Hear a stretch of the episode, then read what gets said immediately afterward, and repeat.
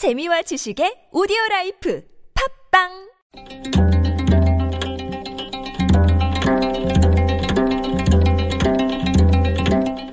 한문학자 장유승의 길에서 만난 고전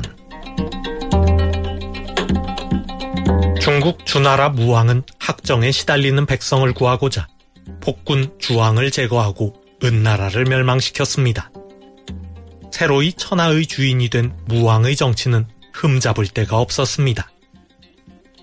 하루는 서쪽 먼 나라 사람들이 큰 사냥개 한 마리를 곡물로 바쳤습니다. 키가 넉 자, 그러니까 1미터도 넘고 사람의 말을 잘 알아듣는 개였습니다.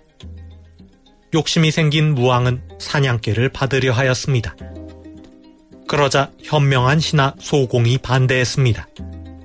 사냥개를 받으면 사냥을 하고 싶어질 테고, 그러면 결국 사치와 향락에 젖어들게 될 것이라는 이유였습니다. 소공이 말했습니다. 작은 행실을 조심하지 않으면 큰 덕에 누를 끼치게 됩니다. 마치 아홉 길의 산을 만들다가 한 삼태기의 흙이 모자라 무너지는 것과 같습니다. 서경 여우편에 나오는 말입니다.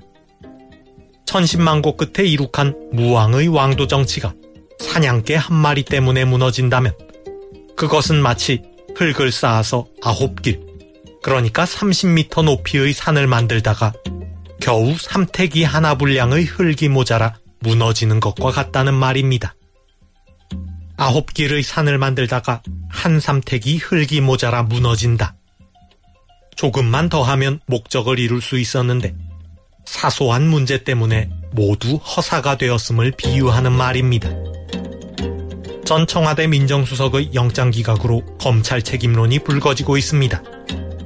전직 대통령까지 구속한 검찰에 대한 신뢰가 다시금 흔들리고 있습니다. 아홉 길의 산을 만들다가 한 삼택이 흙이 모자라 무너질 판국입니다.